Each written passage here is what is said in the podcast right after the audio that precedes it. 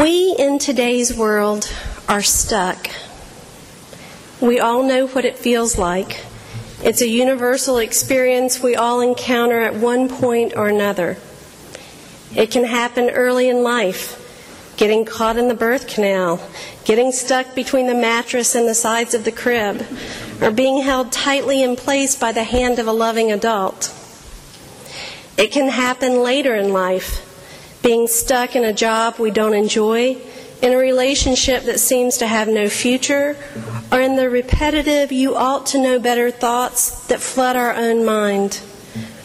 We know what it feels like to lack the momentum of forward motion. We know what it feels like to be stuck. And in our world today, we as a society and maybe as individuals too are stuck. Everywhere we turn, we seem to be at an impasse, locked into a battle with some opposing side.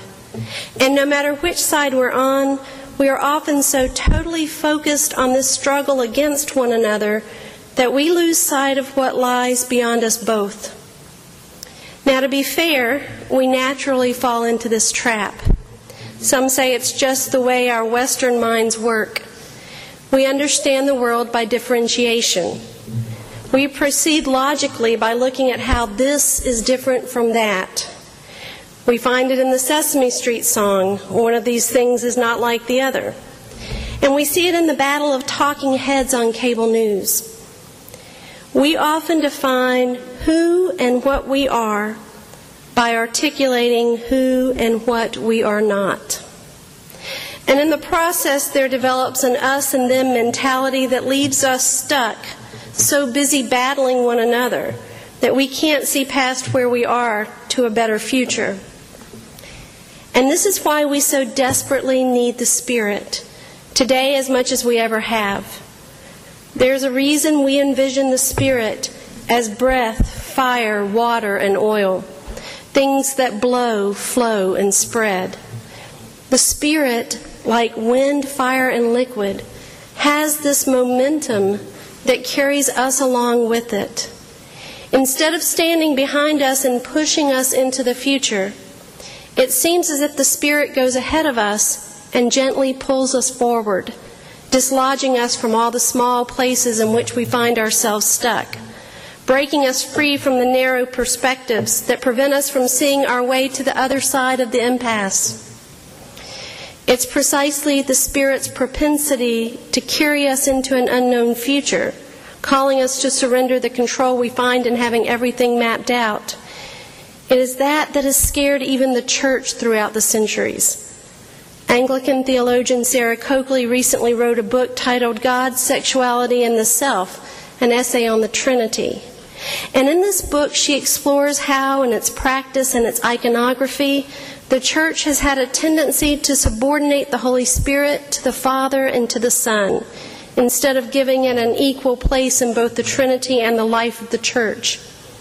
See, the Spirit's pull toward an unknown future can be unsettling and destabilizing for us all, even, or maybe especially, for the hierarchy of the institutional church. Truth be told, there's really nothing safe about the Spirit, but it is life giving. I'm reminded of a conversation that takes place in C.S. Lewis's The Lion, the Witch, and the Wardrobe between Mr. and Mrs. Beaver and the four Pevensie children who have found their way into Narnia.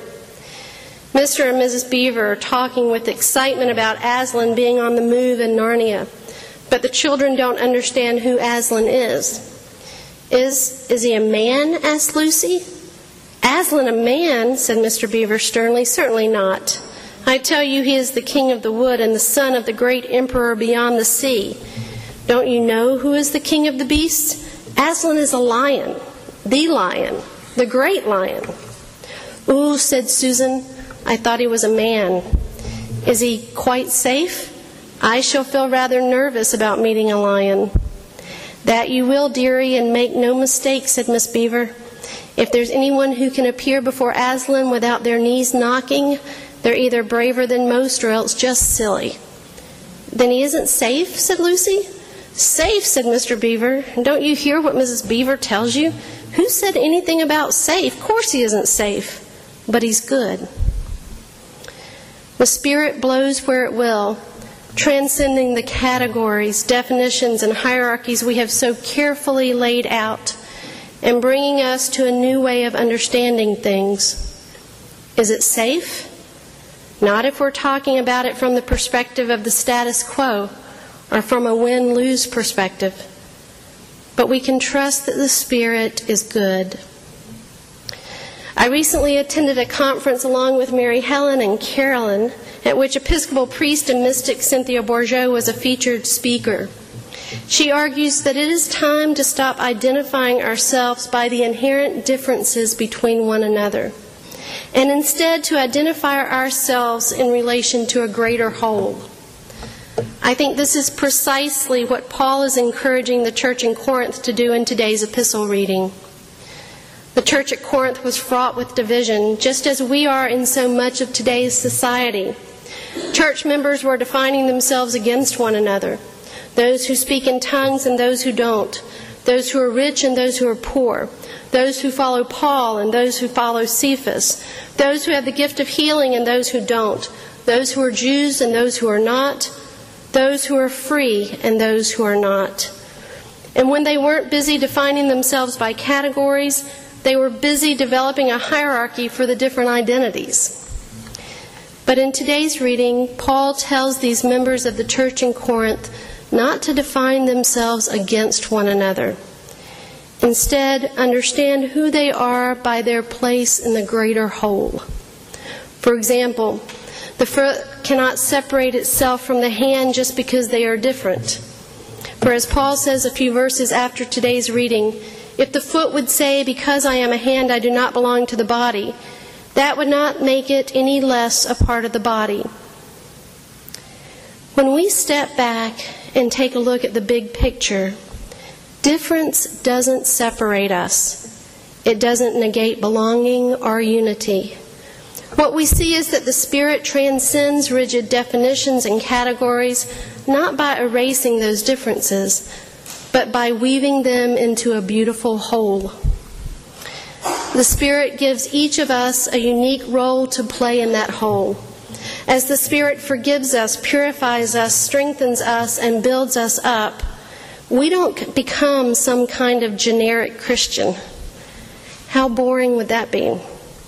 Who would ever want to be that kind of Christian? It would be like Huckleberry Finn's take on Miss Watson's description of heaven.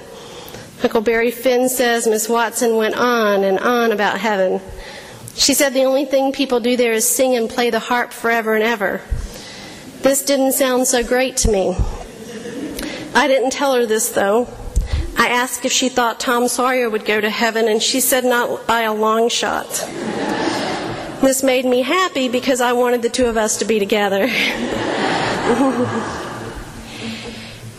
there is not one picture of holy except for God, which is too mysterious and too infinite for us to ever try to copy anyway.